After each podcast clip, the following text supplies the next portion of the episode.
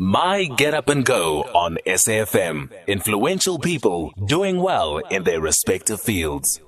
David Beattie is here with us. He is author of The Expert Landlord book. Very good morning to you. Good morning, Kanye. Thank you so much for joining us. We start this feature by asking all our guests, what's your morning routine, your get up and go that gets you up and going every morning? I think um, I have an alarm clock, which um, which is quite obvious. But I think uh, thinking about it, it's about having a decision the night before. So when I set my alarm up, alarm, I've learned over many years that once I set that alarm, and uh, no matter what time it is, I and the alarm goes off, I wake up. Do you snooze? Uh, very seldom. very seldom.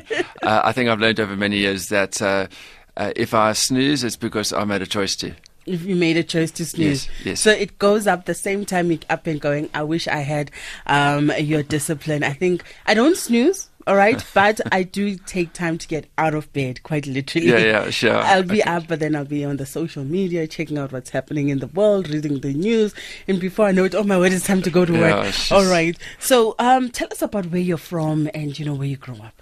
I'm a I'm a Cape Town boy. Okay. So we moved up with my family about five years ago, and uh, we had a great lifestyle in Cape Town. Grew up in a in a uh, in a great area with a very nice family in Rondebosch in Cape Town, and uh, went to a great school and um, had loving parents and um, but still over many years that you, that you make my decision as to what I'm doing with myself. Mm. And um, coming from yeah. that kind of background, which kind of sounds like it was smooth sailing, mm. um, was there any pressure from you or your family to become a success, perhaps like you know your parents were and some other members of your family were? I think. Um, uh, I don't. I, I, don't. I don't think they would say there was there was pressure, but there definitely was a productivity and a performance uh, mindset which I grew up in, which I think can be a good thing, but can be uh, tremendously uh, full of pressure if if not done correctly. Mm. Um, so uh, yeah, I, in my twenties, it was definitely a journey of of uh, not defining myself by my productivity and my success. Right. And initially, what did you want to become when you were younger? I think um, I might have wanted to become an architect. Okay. I love drawing and technical drawings and that kind of thing. But other than that, uh, my uh, although my lifestyle and my, my upbringing was fantastic, it was very uh, it was very insular, and uh, mm. uh, there wasn't I didn't have feel like I had many choices. All I had to do was uh, literally join my dad's business as soon as I left school. Oh, and what did your dad do? Uh, my dad's in packaging okay. and in labeling and and coding machinery and so forth and uh, he's been in that business for over 50 years now. Okay, and did you join him for a while? We did, yeah, I did. Uh, and in those days, I wasn't allowed to go to university uh, for many uh, religious beliefs. Um, I think that would be different nowadays, but in those days, I did. I had a fantastic matric, uh, but I knew I was never going to go to university. So, four days after finishing my final matric exam, I started working. Let's just rewind, okay, because this is the first time that I'm hearing, you know, somebody who would not pursue their studies further because of uh, religious purposes. Do yes. you, would you, can you tell us more about that? Um, it was mainly, uh, it was mainly to separate from um, from kind of particular thought processes and so forth, which when at university obviously broadens your mind. Uh, it would be it's very different nowadays, and uh, my family wouldn't wouldn't have the same philosophy nowadays. Mm-hmm. Uh, but in those days, it was very closed environment, and uh, it wasn't. I, I, I think I did well enough to get. I think I got an A for my trick, and it was quite sad because some of my schoolmates um, were desperately for wanting certain grades to get into varsity, and um, and uh, I had some of those, and um, I was going to not not take them to varsity. But in hindsight, I don't think it made all the difference in the right. world. Um, I studied part time. I studied via correspondence for four years. I did a marketing management diploma, and um, I think I got. I managed. I, I, started working early. I started uh, getting some uh, finances in early, mm. and um, also I did a lot of traveling with my with my dad in business. So I think overall, I don't think I missed out too much. Absolutely, and I think your journey only goes to confirm that people don't have to have a conventional journey. Absolutely in not, life. Yeah. We yes. don't all have to finish matric, go to varsity, start working, blah blah yeah. blah blah blah. Your journey can take its own face and Absolutely. its own unique features. Yes. You have, however, you know found your niche. Yes. If I can put it that way, in property. Okay, you're the founder, you're the author and founder of the uh, Expert Landlord. It's a book and it's a website. Yes. And in many ways, it helps people understand and navigate the world of being a landlord. Yes. Uh, yeah, uh, the, the journey to get to the stage was uh, obviously quite a windy road. Uh, but eventually, um, having started my property management business many years ago, uh, I've uh, ended up um, finding with all that experience, how can we help private landlords and managing their property? Uh, I think most landlords don't actually use an estate agent, and I thought, well, how about giving a tool which enables a landlord to to manage themselves uh, their own properties? You have an app called Pocketlet. Yes. Tell us about that. Uh, that's still under development. Okay. Uh, it's taken its time. Um, uh, I'm getting a, a young partner on board who's going to be driving it in the next few months. Mm. And uh, it's about, it's just giving a tool for a landlord uh, f- to manage their property from their cell phone. But That's interesting. yeah. So I can, itli- I can just, you know, what? Can I have cameras in my, uh, you know, property that I own and see what's going Yeah, well, on that's there? some great ideas. You give me some great ideas to add to the app now. Uh, so, what's going on there? yeah, absolutely. Yeah, it's about just it's about placing a a, a well a well screened tenant, a properly screened tenant, Mm-hmm. and then making sure that the tenant is is being looked after properly and Mm-hmm. the property is being looked after properly, Mm. and uh, you can do that from your cell phone. But that's under it's under development at the moment. Okay, that's that's good. You know, uh, technology, you know, makes things easier for us. Yes. Tell us about Your Property because that's also part and parcel of what you do. Yeah, it's um, um, one of the one of the businesses I started six seven months ago. Uh, we do sales and leasing uh, in the, in the Johannesburg CBD. Uh, sales and prop, um, that's property ma- uh, sales and leasing. So we started in the Maboneng precinct. Uh, we do a lot of residential sales there and also commercial sales and leasing. And um, and now we're expanding across the CBD this year.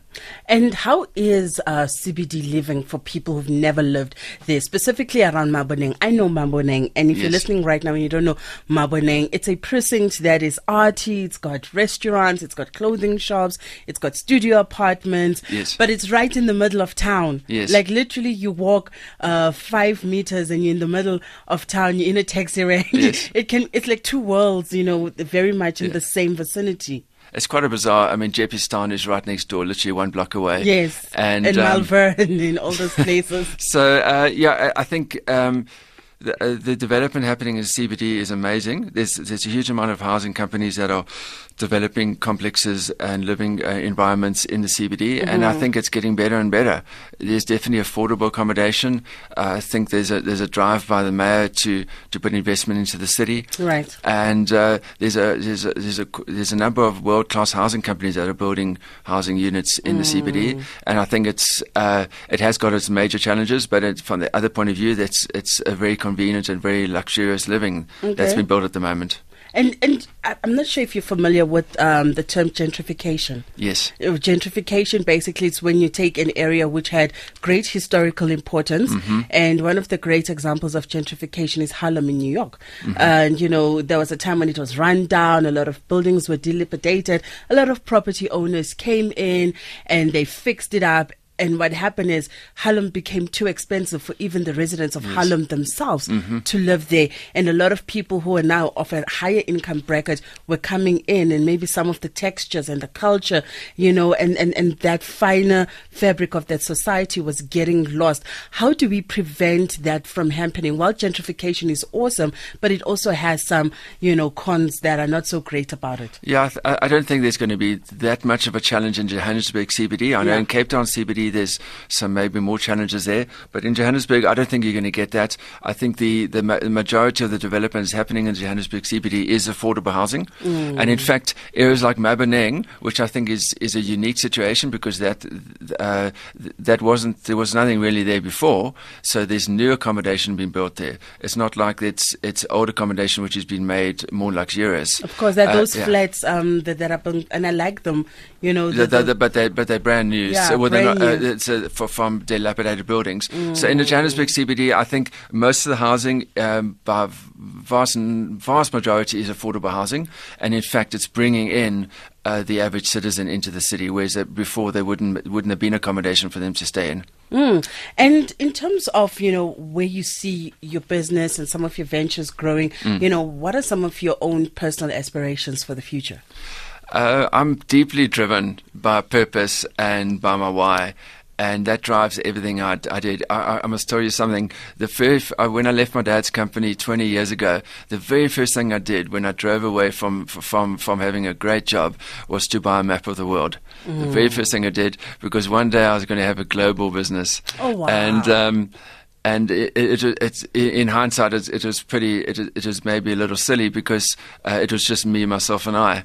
And uh, but I, I think um, and it, it, but but then what, what, that purpose does is it means that w- moving Johannesburg was a relatively easy decision, mm. although it was very hard at the time. Was because um, if we want to be a global business, of course we're going to have to be a national business first, and so moving Johannesburg was was fairly was fairly easy.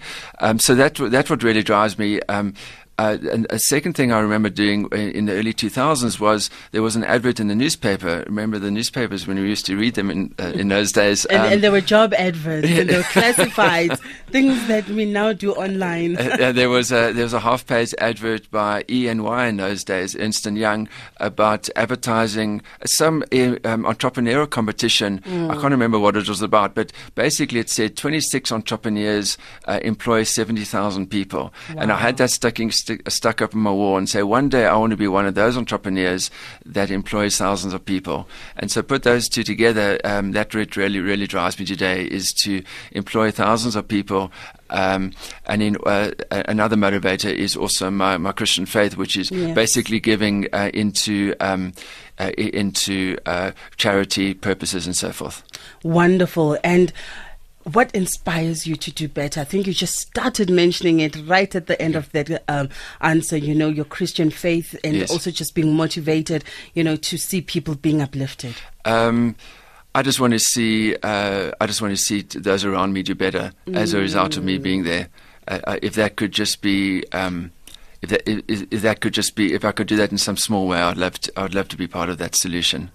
And to somebody listening to you right now, David, and they're so inspired by your story, but they're feeling slightly discouraged themselves because they haven't found their purpose in life, what would you say to encourage that person listening? I think the first thing there's always hope.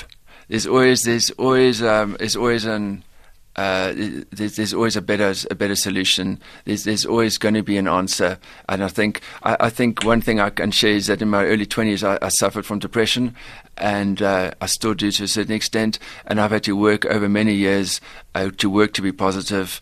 Uh, work to put those right things around me. Mm. Uh, I, there were many times I put inspirational quotes around me, and I still do, um, and that keeps us motivated. I think there's there's always hope, and um, and I think uh, fundamentally we're all born with a purpose. We're all born for a reason. It doesn't mean that we have to know uh, pinpoint exa- accuracy exactly what we're doing, but I think we weren't we weren't here to be wasted. Uh, we were we were born for a reason. Absolutely. Powerful words to end off with there. Please do share with us some of your social media handles. Um, I'm not the best on social media. Okay. Um, but um, I must get some handles. But um, I'm, uh, my, my, I'm f- on Facebook, David Beattie. Mm-hmm. It's B E A T T I E. Do you have an email? Uh, my email is david at equiphq, that's E-Q-U-I-P, hq.co.za. Perfect. Thank you so much for joining us. David Beattie there. He is author of the Expert Landlord book. Where is your book available? It's available at all leading bookstores, exclusive books, and, and so forth, CNA, and it's also available online at takealot.com and loot.co.za. There we go. Thank you so much for joining us this morning. And your pleasure, Kanye. 10 minutes before 5 o'clock. Stay with us.